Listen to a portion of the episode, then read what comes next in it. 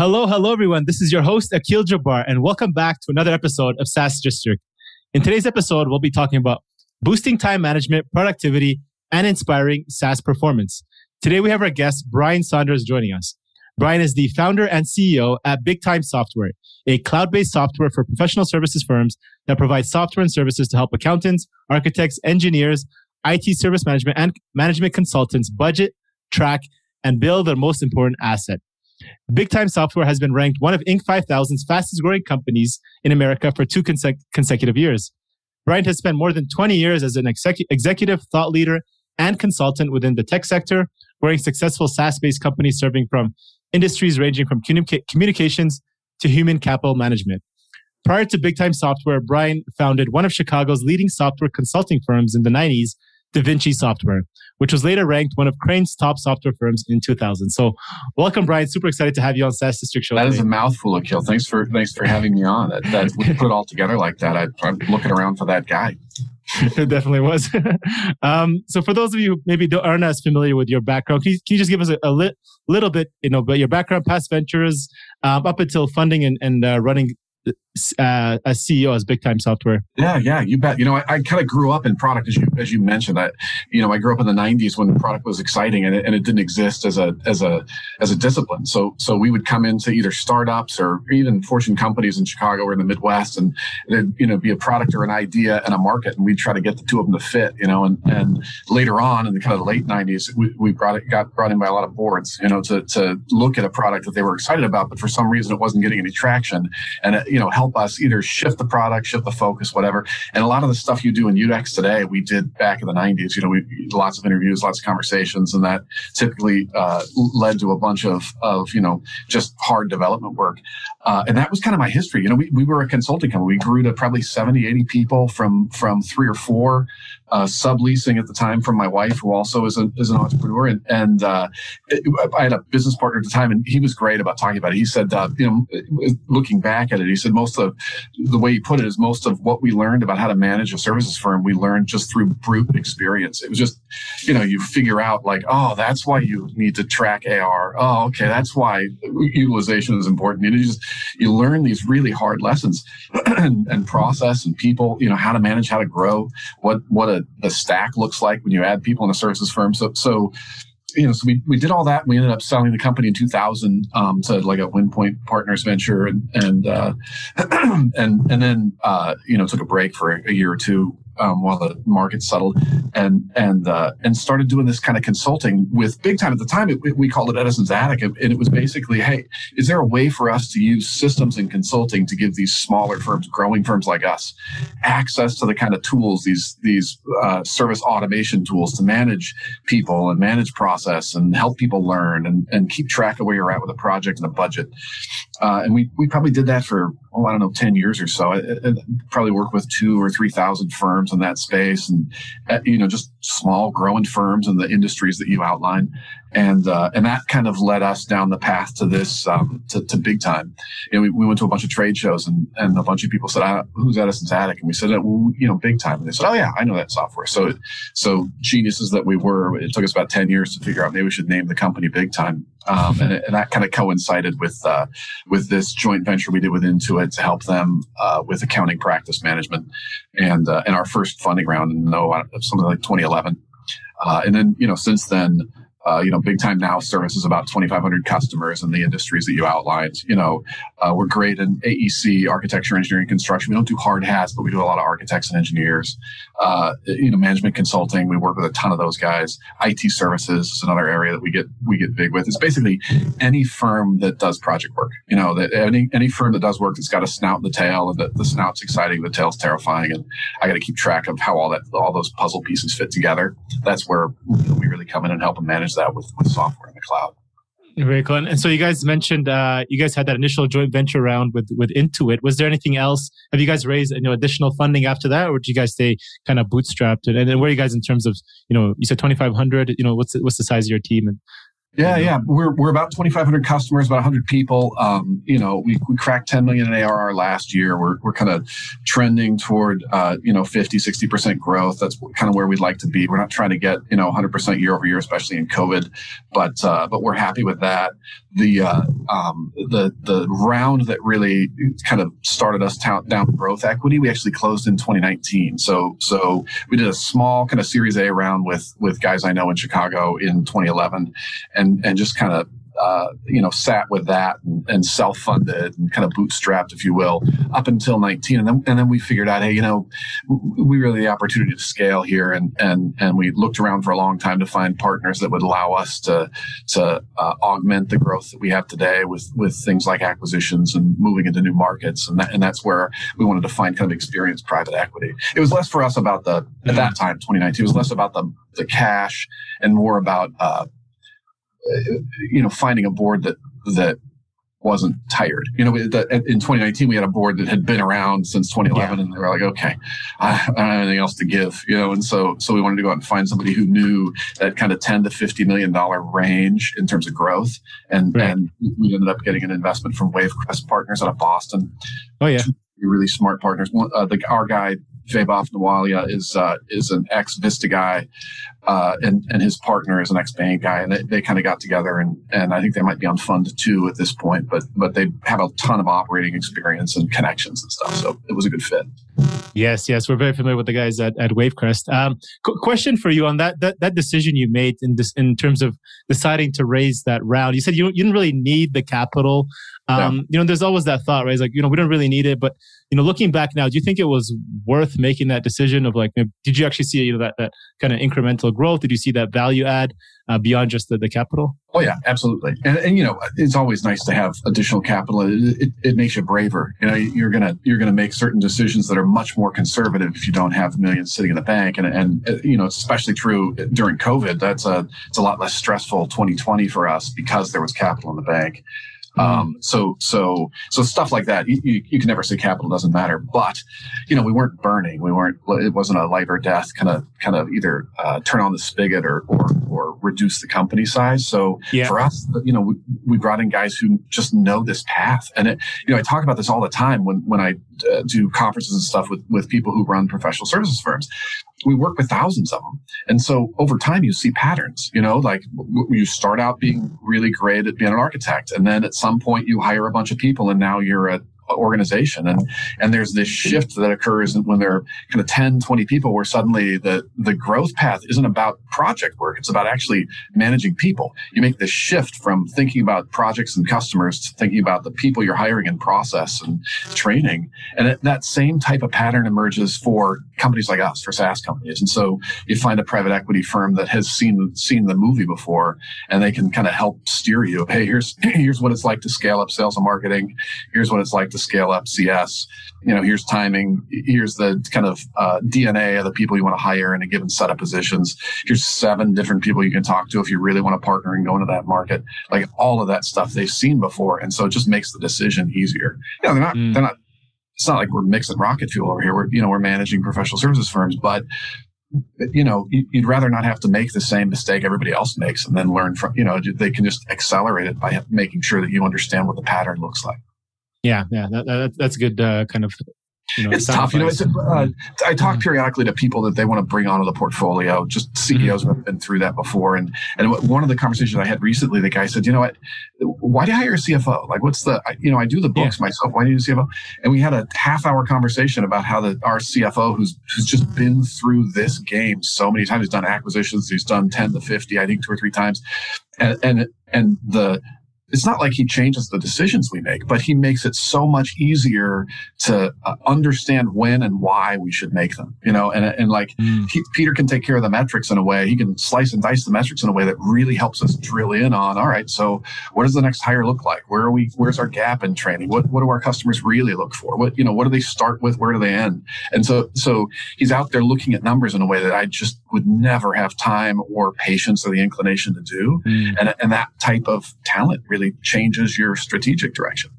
100% and that's kind of like the, the beauty of like they basically run an analysis and paint a nice picture of what's really going on in, in terms of trends changes um, i mean that's kind of like the, the, the, role of an engineer right in financial it is. Well, right? it is. You know, it's, it's, the number of times I I wanted. Peter's literally next door. I can bang on that wall and he'd come in here. The, the number of times that I that I uh, uh, wander in there and ask him a question, and he says, "I don't know. Let me look at the number. Let me figure it out." And then he'll do this analysis. Like great. So I can ask a question about, you know, how should we grow in the Midwest? Like, who are we really good at recruiting? What, when do we get most involved? And then he can come back and tell me in, you know, a day or two, and, and it helps us make a better decision. So that type of thing is what I think growth equity brings to the table if you find the right partner. If you're looking for, you know, Wavecrest was not the best offer on the table. We were looking for a partner, but they were far and away the, the, the smartest operators. Yeah, yeah, that's that's important. That's an important part of it. Super important. Um, in terms of the product itself, what was the why the decision to narrow down the scope of the tool? You know, because that's always that, that that that battle as well, right? People are like, you know, I, just, I can serve anybody. You guys had accountant, architect, and engineers, IT services, consultants. Yeah. Um, and was that my, something my guys build their time? Yeah, uh, you know, was, was that from the big? Was that from the beginning, or was that something like you know over time, like at the initial stages? It, it, it hmm, that's, that's a fair time. question. Um, well, it's been a lot of water under the bridge. I would say we've been focused on that vertical from the beginning, but the okay. temptation is to be very horizontal in B2B right? Like it, like you know, you look at the kind of unicorns in, B, in the B two B space that you know Slack, even in my little space, you know, we, acquisitions for uh, anything from TSheets to Wrike, like these are very horizontal apps that could be used by anybody, right? And so that the negative about that is they could be used by anybody.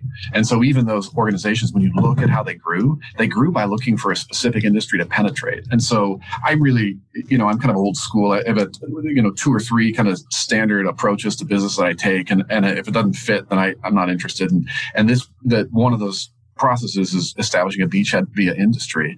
And, and what that lets you do is it lets you get really deep into a specific workflow. You, you, you brought up a, you know, in our in our kind of pre-conversation about the, you know how do you compete against these big because you know there's some big companies out there that are doing this type of stuff. Salesforce gets involved, QuickBooks gets involved. Those are billion-dollar public companies with massive you know engineering teams and opportunity and, and ability.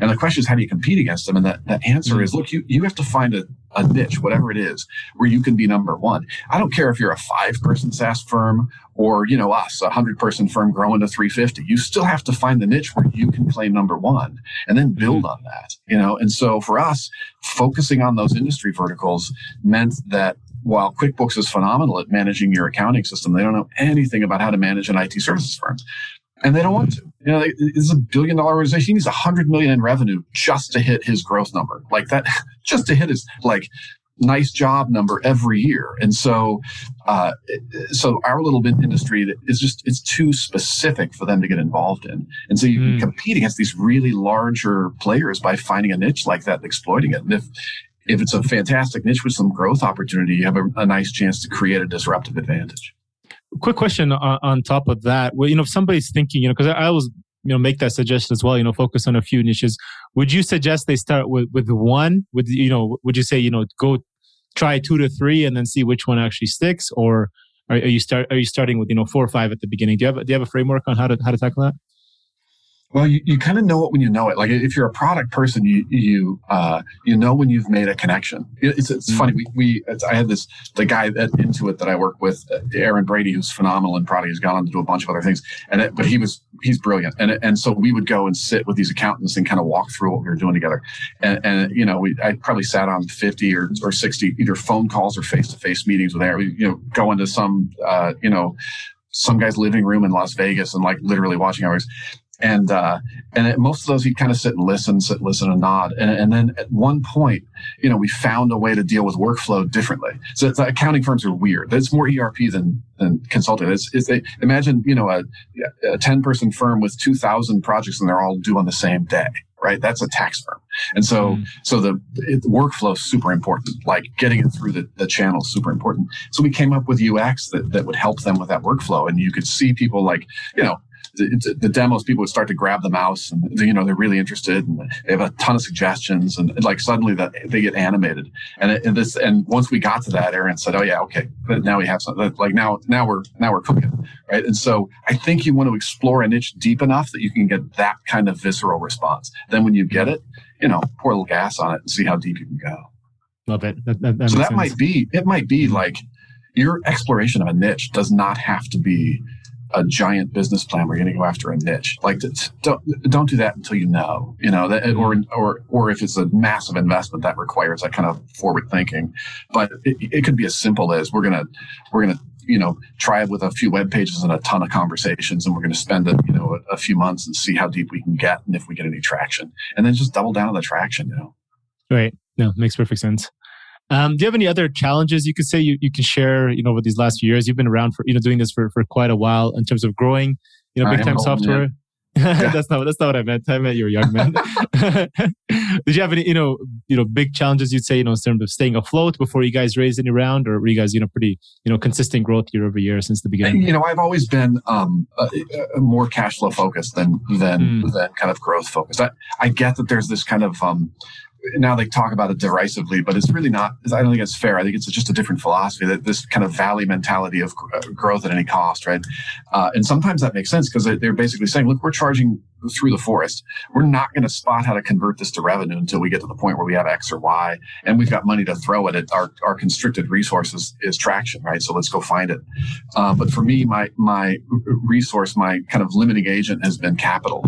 And so we've always tried to grow the business capital efficient. And, it, you know, you have years where, where uh, that's just not possible. And so you, you scale back a little bit in terms of growth. So we've always sacrificed kind of, um, you know, growth and market penetration to just making sure that we run things capital capital efficient. It's actually weird to have. But I had a conversation with a with a, a British guy last year who, who, was you know looking at the company for a bunch of different reasons a, a, a, private equity guy and he's really irritated that we have so much cash on the balance sheet you know like just, i don't understand like you're growing cash you just got an investment why are you growing cash on the balance sheet i'm thinking I, I don't think anybody's ever asked me that question before, but but you know, it makes sense. It's a different mentality for us. It's always been what can you accomplish with the resources you have in place. And so, look, if, if your growth rate is ten or fifteen percent, and you manage to do that because you only have a certain amount of cash in place, I can sell that story all day long right? To somebody who's now going to pour fuel on the fire.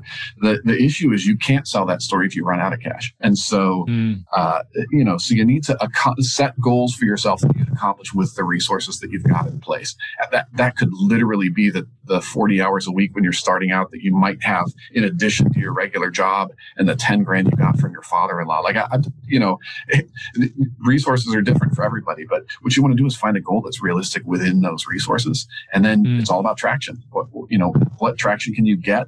What milestone can you hit with that resource? And even when you're starting out in SaaS, you know, angel investors, they're goofy. That like, you know, your goal is to get to what's the next milestone. And if you can really clearly define what the next milestone is, even if that milestone is pre-revenue or, or if the milestone is, uh, you know, not quite the right, you know, kind of investment size, but you can paint a compelling picture for why you could use this resource to hit that milestone. It just lets everybody focus, you know, the whole team can, can zero in on hitting that milestone. And then now, now pivots become, you know, gut wrenching because you, you know you yeah. had a milestone, everybody agreed to it, people put money in, and it's not going to work. We got to pivot, but that's mm-hmm. all right. That's you know that's why they why, why it's called work, right? Yeah, yeah. I mean, having those constraints really just kind of forces you to make you know a lot better decisions. I mean, you just can't afford to make uh you know blow the cash and, and, and you know see what what happens, you have to be kind of efficient with your money. How do you kind of change your? Of, the snotty way of saying that is that is that venture capital firms are, are are really good at making really great small ideas into really terrible big ideas. And it's it's just you know mm. sometimes you need calendar time and you need stuff to bake. And if it doesn't have time mm. to bake, it's going to come out all weird, right? So, uh, you know, being capital constrained can sometimes be an advantage. And and so I mean, from your perspective today, I mean, now you're saying I have a lot of cash in my account. How do you stay discipline to not go out and say, okay, now that I don't have all these, you know, constraint cash specifically being one of them, how do you how do you stay disciplined to not go out and say, hey, I can we can go and acquire another company or you know because you're still growing 50 60 percent year over year, but you could also add fuel and you know double your team you know and decide hey let's let's do that. And, and, I, and i've had plenty of you know at this point i've met most of the ceos in my industry and adjacent industries and there are plenty of those folks who have gone off the rails because of exactly that. It's, listen you got to surround mm-hmm. yourself with like-minded people. If you're the if you're like growth at all costs we're gonna you know burn a bunch of cash and that's the direction we're gonna head and we're gonna grow something huge find it you better find investors that agree with that right? And, and you know the, the the hardest thing to do when you're talking to people who are going to put money into the company is to try and figure out all right we probably spent eight months finding Wavecrest, just finding Wavecrest, you know, like talking to a bunch of people, taking every phone call, getting a feel for like-minded investors who, you know, even though they've got cash behind them, look, we, we want to build this capital efficient. I think that growth rate makes sense. Here's four things you haven't thought about. You know, maybe we could help you with those. Like finding somebody who's like-minded, who, who, who will stick to the same discipline is really important. True with your team so, you know, just, just because somebody's a rock star in a given uh, uh, field, whether it's product or, or, you know, CFO, we we're just talking about, if you can't find senior executives who are like minded in terms of your, you know, keeping you disciplined, then, you know, you'll go off the rails. And the problem mm-hmm. with that is, is not that it's bad to burn cash if you've got cash in the bank, you know, you're trying to grow a company that like I said, there's nothing wrong with that philosophy, but you're not used to to you know running that track right? You're not used to being in those woods. And so mm-hmm. suddenly you're in a whole different set of and i mean the metrics are different. The people are different. The approach is different. The definition of a milestone is like it's different. And if you're not used to being in that space you know if you get out of your comfort zone in terms of what your discipline is it, it, you know it can lead to problems. Expectations are a lot different too right? And now you have a different you know terms different level of pressure and how you operate. And maybe it's not for you. Not everybody you know wants to operate like that. Yeah, yeah. Yeah. Right. So you mentioned the team. That that word I think is super important. You mentioned you know brilliant teams are built and not bought or borrowed. Can you elaborate on on what that means and uh, what are you doing in terms of you know a culture or management to develop a brilliant team uh, at Big Time Software now at over 100 employees? Yeah, yeah, that's, it's a it's a fair question. It's it's probably the chief responsibility and struggle i would say building building a team because you want to grow fast so you're going to have to hire outside talent the, the, for us, the key is hiring outside talent that can help, you know, our existing talent grow. And, it, you know, the reality is it's, some folks don't want to grow in the same way that you do, right? So, that, so of course you're going to outgrow people who were great team members when you were, you know, five million that are that are not great team members when you're 25 million. That's fine. That that's cool. It happens all the time. People are, are excited about being in a certain space. It's especially true in sales and marketing where people are just used to pitching companies at a certain size, and then the company gets bigger and and the responsibilities change, and they have to focus on seven different balls and and people don't like that. They kind of self-select. So uh, uh, Godard Abel at, at, G2 does this whole presentation on on what it what it's like to grow a company and, and the, the cutoffs and stuff. He's an engineer at heart, so so so it's very you know tickled the engineering funny bone in, in my head.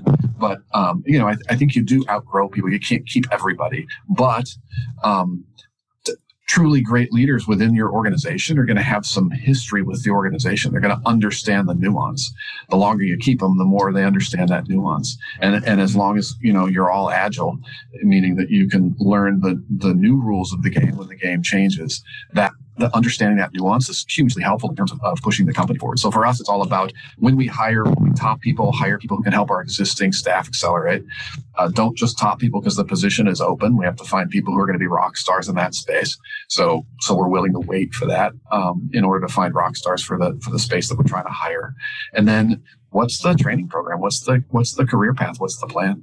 You know, and, and, and a lot of that is literally sitting down with your people the, the key employees and others every single quarter and trying to figure out, all right, well, we said you wanted to be here. You know, where are we? What, what can we do? How can we give you space to accomplish that? What kind of training can we make available? Where are you frustrated? And, and is that still the plan? Is that still something you're interested in?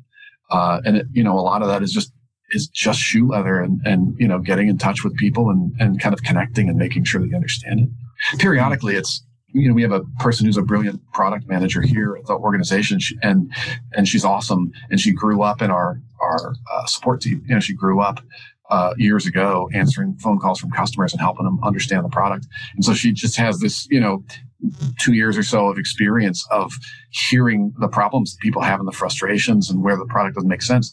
So then when she got into kind of QA and product, we slowly kind of, hey, this is a great career path for Like you haven't thought about product and it, it's not something that's on your radar, but you should go get certified in these three things. And so you, you kind of uh, over time, ideally, can help spot where somebody just has an affinity for a given skill set, and then you know encourage that with training and some outside resources. Mm. So your I worst mean, case scenario is that you train somebody up and they go work somewhere somewhere else, but that's awesome. Yeah. Like at the end yeah. of the day, no, you know, look, we use Slack here. We use it a ton. Mm-hmm. You know, 15 years from now, I promise you, no one at this firm is going to remember what Slack is. But if you're lucky, they'll remember the person that was their manager who helped them move up. And so there's your opportunity to make a lasting impression on somebody 15 years later. That's why you're here. You know, you're not you're not here to you know to solve problems and get you know checking points and and and you know close deals i get it that's what you do every day you're here to help your your uh, you know fellow employees advance you're you're here to help the customers that we work with actually grow and, and hire more people and get bigger like those are the things that people remember they're not going to remember the, the day-to-day stuff you know the, yeah. the to-do yeah, yeah, it's always gut wrenching, right? When you're, you know, top employees after you groomed them, invested so much into them, and they leave. But then you have to also look at it like, you know, this is like, you know, your child moving out, you know, they, they've grown up, they're adults now, they've nurtured them, you've taken them, and now they're ready to move on to the next. Yeah, and again, I'm an old man. The number of times that somebody has done that and then come back to me, you know, five, ten years later and been really helpful in some way, or mm. just sent a note when you're, you know, when you're like feeling like you can't manage your way out of a paper bag to say, Hey, I'm using that thing that you taught me. I'm whiteboarding exactly the way that we did back in the day, you know, like, okay, all right. So I'm not doing this for nothing. So, yeah. you know, it does pay dividends. You just have to approach it the right way. And especially in this labor market, this is a crazy, weird little market. Uh, it, it, you know, it, it, can be frustrating, but, yeah. um, but you have to remember that you're, you're kind of, you're, you're investing in people and that will eventually return, whether it returns to you or to your community doesn't really matter. You, mm. Your goal is to help kind of improve their capability and advance their career. Yeah. A quick note from our sponsors today, and we'll be right back. Being a great manager has never been harder. The relationship between employees and their managers is the key driver of workplace productivity and engagement. We believe with the right tools, managers can be exceptional leaders. Work Patterns is designed to make team management easier than ever by enabling continuous one on one feedback, collaborative meetings, goal tracking, and workflow management all in one place. Whether you're a manager struggling to stay on top of things or a CEO whose organization has outgrown its systems, visit workpatterns.com to see how they can help. Now, back to the show. When it comes to kind of, uh, you know, talking a little more about the productivity side, and you know, once you have that team, how, um, do you have any recommendations for, say, SaaS founders? You know, you, have been doing this. Uh, you, you, probably remember even from the initial stages when it comes to developing and, and you know building that strong productive team. Do you have any tips to maximize maximize team productivity, but also being careful on activities that may, you know, do the opposite effect?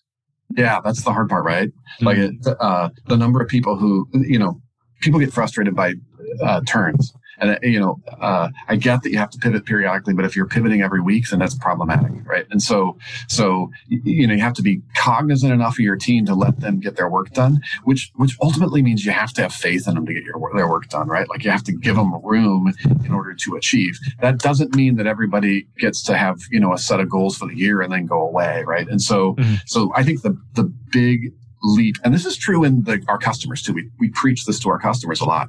You got to get into a cadence and it can't be an annual cadence. It's got to be, you know, quarterly is great. Monthly is great. You know, having kind of weekly meetings where you're accomplishing small stuff. You really get productive when there is a cadence. And, you know, the agile kind of teaches you that, right? Like the developers are like, yeah, no kidding. And of course you, you need a two week cadence where you get stuff out. You can't have a project plan that lasts two years and then expect that, that you'll achieve anything. You need to narrow it down into things that bite bite-sized things that can be bitten off and, and accomplished within a week or two. And so mm. every firm is a little different with cadence. We tend to be a little di- dictatorial with our customers, right? Like we, we, we push them to be into a weekly court or into a monthly quarterly cadence just because that, that tends to be how they review projects. Um, but but whatever yours is as a as a as a SaaS organization, get together every period, have goals that are reasonable. Have an you know you're going to be terrible at figuring out what you can accomplish within that whatever that finite period is. Let's say you decide we're going to, every month we're going to have a set of goals. You're going to be terrible at setting monthly goals. But after the third or fourth month, you should actually be pretty good at it. Maybe you hit 80% of them, right? You're never going to hit 100% because some of them are no mm-hmm. longer valid. But if you can get to that kind of 70, 80%, now you've figured out what size goals your team can accomplish. That type of velocity, that type of, of regular cadence is what separates truly great teams from just kind of mediocre teams. You can always mm-hmm. hire talent, right? But to get everybody coordinated, everybody needs to play together. We all need to have mm. goals that, that are coordinated in a in a in a time frame and a cadence that everybody agrees to, and and everybody can kind of operate at that at that rate. Yeah. So that I mean that's on, on the team side. And then what about, you know, yourself as the CEO and business leader? Do you how do you maintain you know your productivity, improve your own goal setting and making kind of those empowered decisions and strategic directions while still, you know, effectively leading and inspiring your, your team. Do you have any, any tips or, or tricks? It's, it's for, a good question. Uh, when you're, when you're smaller and even today, you know, even, even at hundred people, um, as the, as the founder or as the CEO, you kind of have an idea of where you want to take the organization right? Okay. And and the reality is that's kind of what led that's what grew the the company to where it's at, wherever it happens to be. I don't care if it's an idea on a piece of paper. You have kind of a vision for where you want to take it. Now, you you might need some practice executing against that vision, but but eventually, as, as the CEO of the company, people look to you to kind of uh, make decisions that are consistent with the vision, right? Like I want to be a great product person. I want to be a great CFO. Uh, you know, I want to be a really great, uh, you know, head of CS. I don't want to have to worry about where we're taking the company. My job is to make sure that when we're all done, when we all execute on our cadence and we get to where we want to be, the company we built is a company we can be proud of. And sometimes that requires you to make these decisions that aren't necessarily clear to everybody in the room. And, and the key, the reason I bring up decisions is because the, mm. specifically as a CEO, you got to try to avoid relitigating them right? Like you're going to have decisions where the team doesn't necessarily all agree, right? Once you make the decision and you're going to charge in that direction, you, it's okay to be wrong, but you don't want to relitigate the decision every time you get together. I mean, the, the number of teams, so I sit on a couple of boards, and the number of teams that are, are insecure about a decision they've made, whether it's strategic or tactical, and, and they just relitigate it every week. Like you had this conversation last week. What are you doing? Like you, have already made that decision. So, so okay, we're going to stick with this for a quarter and we're out of time. But again, that's the decision we made, right? As a team, that's what we decided. And it, you just lose so much energy constantly kind of relitigating the same decision. You got to get that. Mm-hmm. If you eliminate that, you'll save a boatload of time as a, as a leader. Mm. And do you have any dictatorial? It does mean that at some point you have to just make a decision and go. Mm. And do you, do you have any specific, you know, maybe tools or strategies or hacks or even a framework that you can share on how you make kind of better, you know, a make better decisions and b maybe in, increase your productivity? Yeah, um, you know, it's difficult to get to that cadence, that conversation without a metric in place, whatever it happens to be. And it, you know, again, I'm not mixing rocket fuel over here, but when we have a when we have a problem, when we have a thing that we're trying to address, I typically let the team hash it out you know so so let's say that we've got a oh i don't know a backlog of people who need to get up and running. It we we we close you know between 50 and 100 new companies every month right? So we have a lot of people who are new to the system at any given time.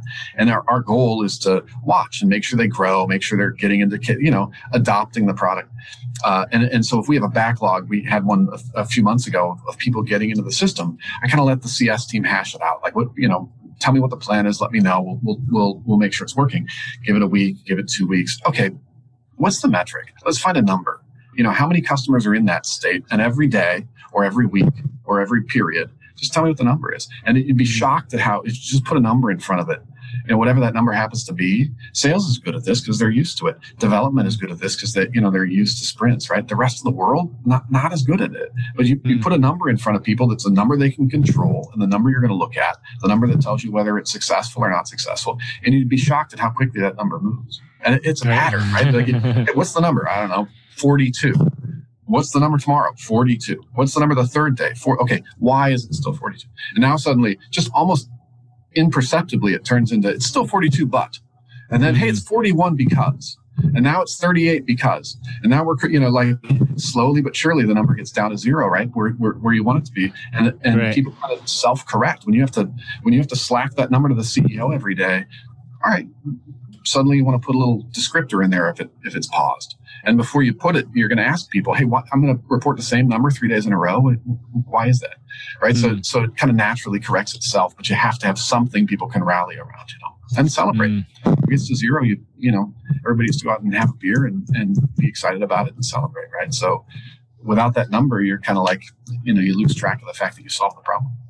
Love it. Yeah, that makes sense. I mean, it's just like you know going to the gym or whatnot, right? If you're not tracking your your weight or your calories or whatever, I mean, you don't really know where you're going. Think about that. Like mm-hmm. I'm terrible at working out, but it but it like when you when you're training to do something, when you know you want to get a certain number of miles a week, or you know you want to get a mm-hmm. certain number, or you want to get a mm-hmm. you know whatever the, the lift is, like all right, you're focused more. Whereas if you're just going in three times a week to check the box, all right, well, you're not going to make much progress.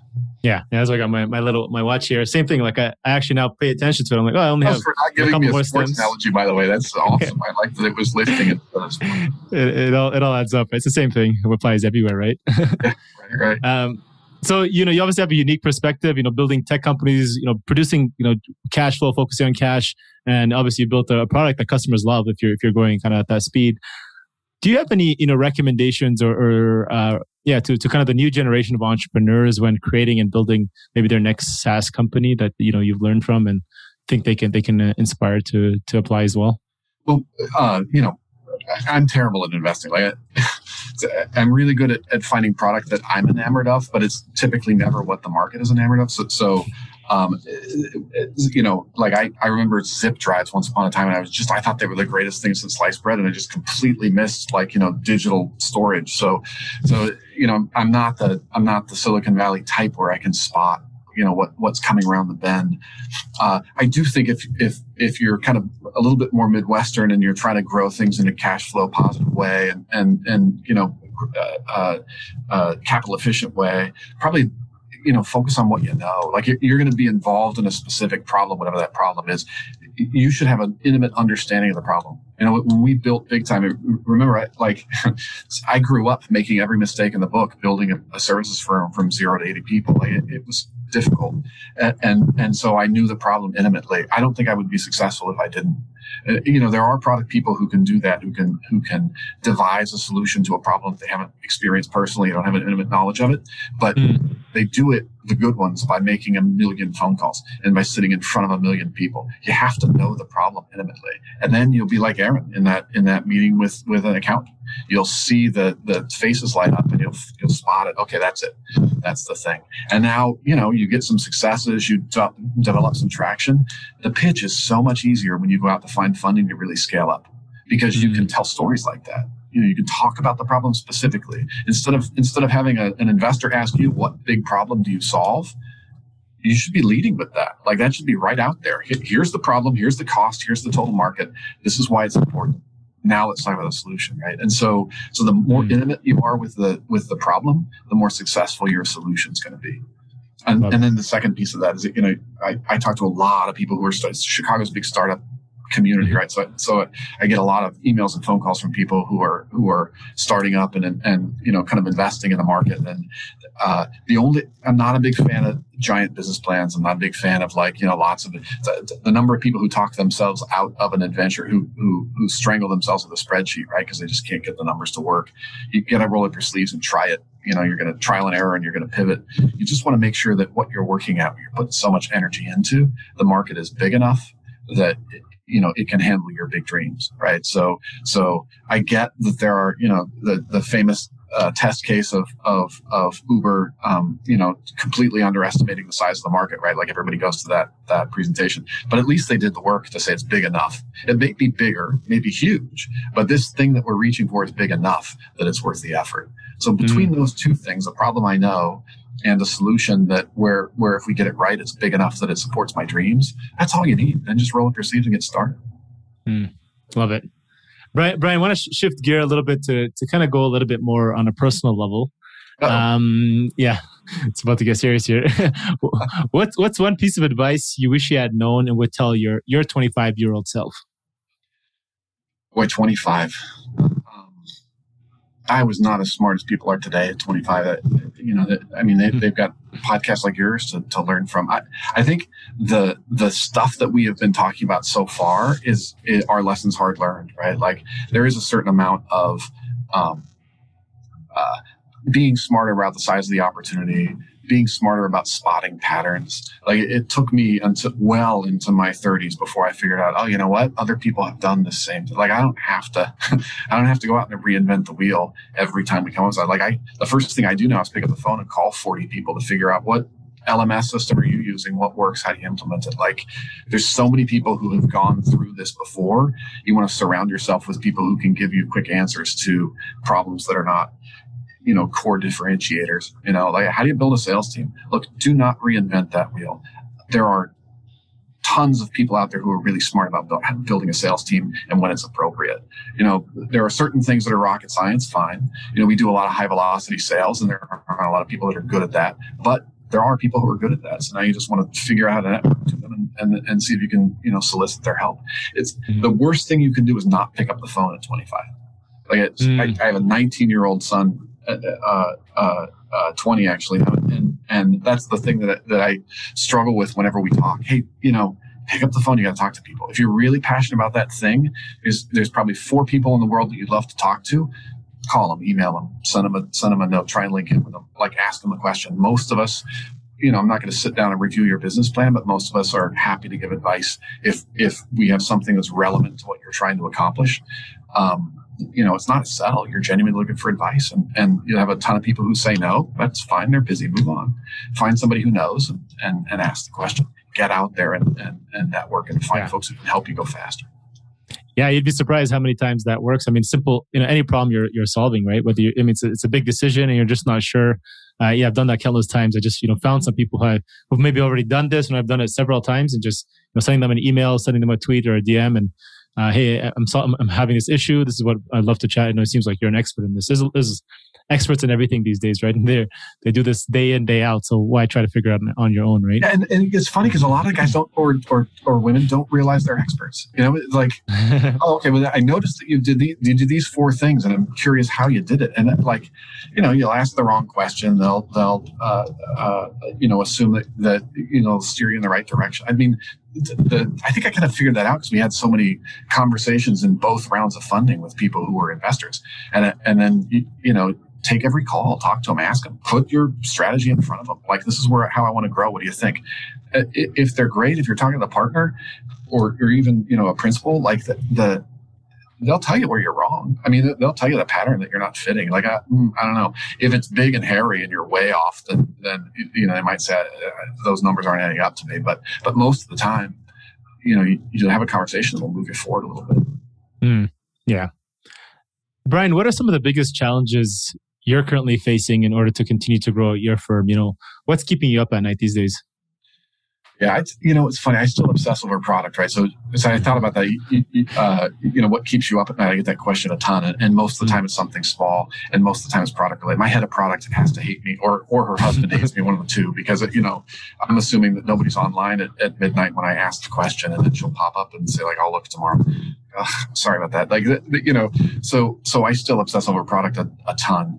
Um, you know, these days in in 2021, I think we're in a really really dangerous labor market. You know, I, I think there's a, a little bit of a prisoner's dilemma going on, right? Where where I recruit your people and you recruit my people, and we slit each other's throat.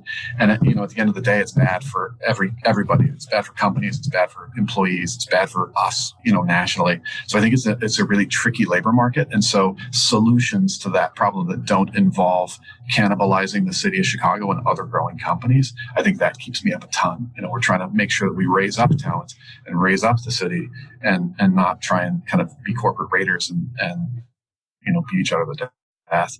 Um, you know, plenty of opportunity out there, and I think the tendency in the labor market today is to rely on uh, you know a, a, recruiting engine that frankly is is outdated and and and um, uh, irresponsible. And so, so I think especially in this year, it'll probably fade in 22 or, or, you know late 22, early 23. But in this labor market, it's a pretty mm-hmm. dangerous time, uh, you know, for communities. And so uh, that kind of keeps me up a little bit.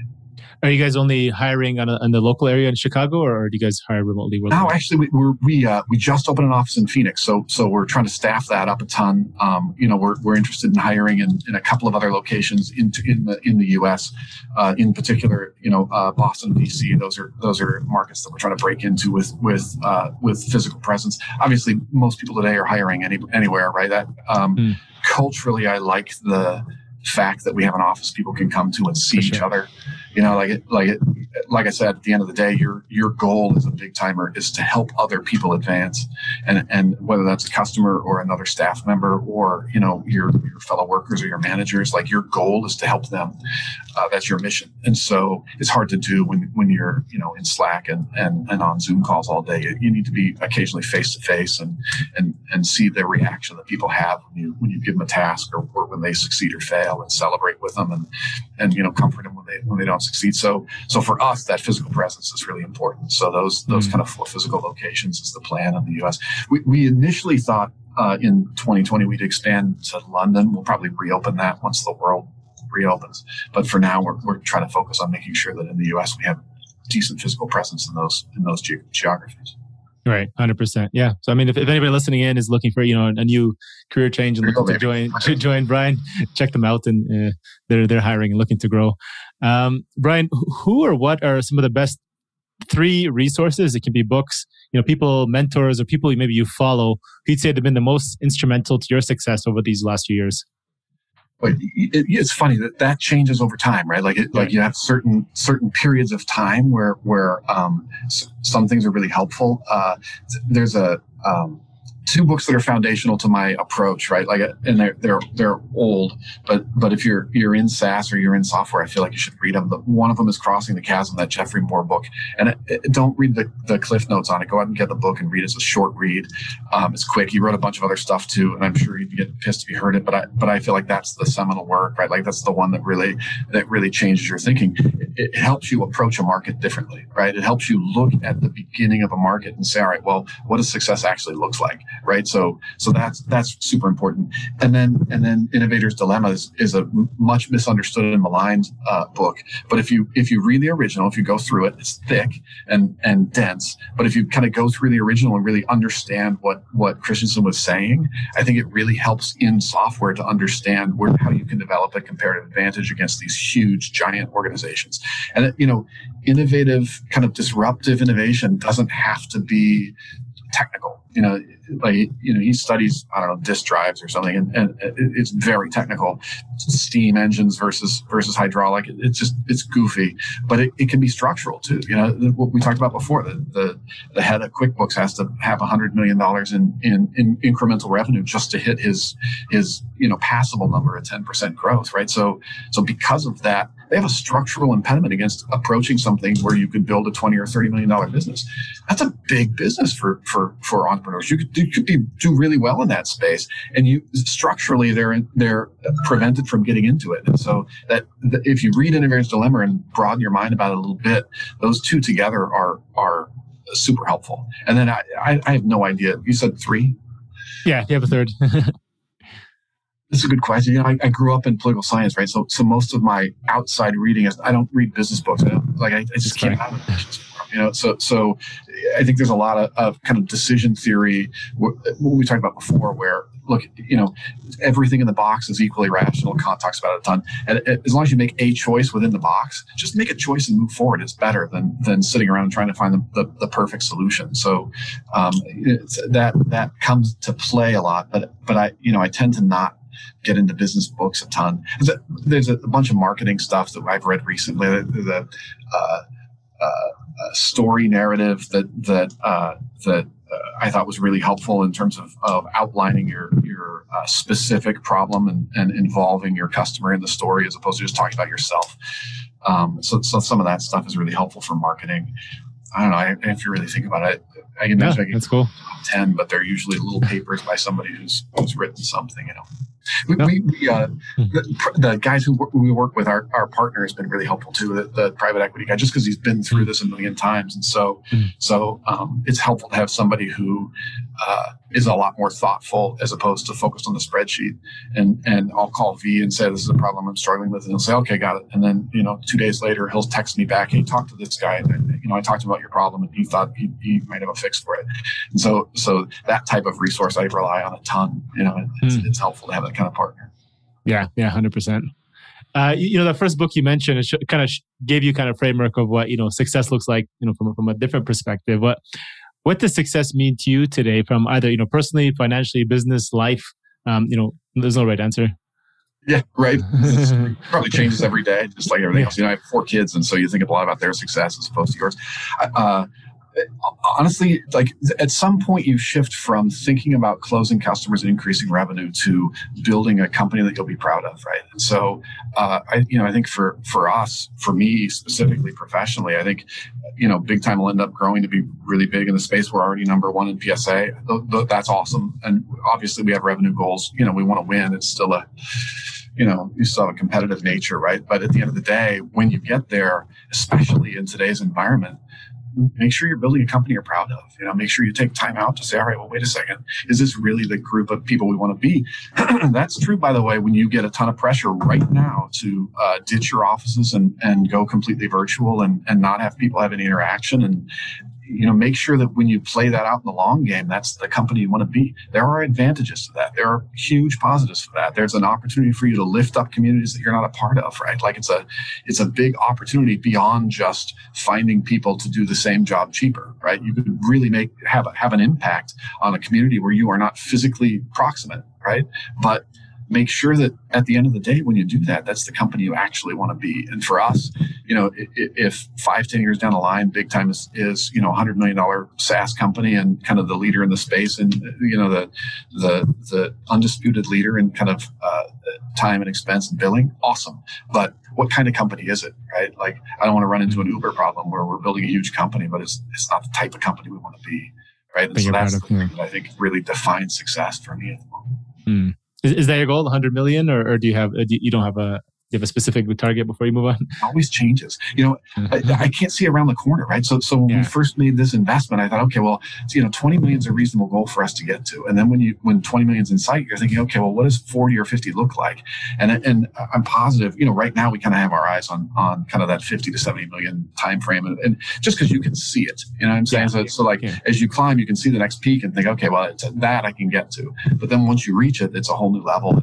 You know, at some point it's going to get big enough that I, I just don't have the expertise to manage it. You know, like, that's not my mm. gig. And somebody else will come along and, and you know, be the new CEO and I'll, I'll get to watch him or succeed.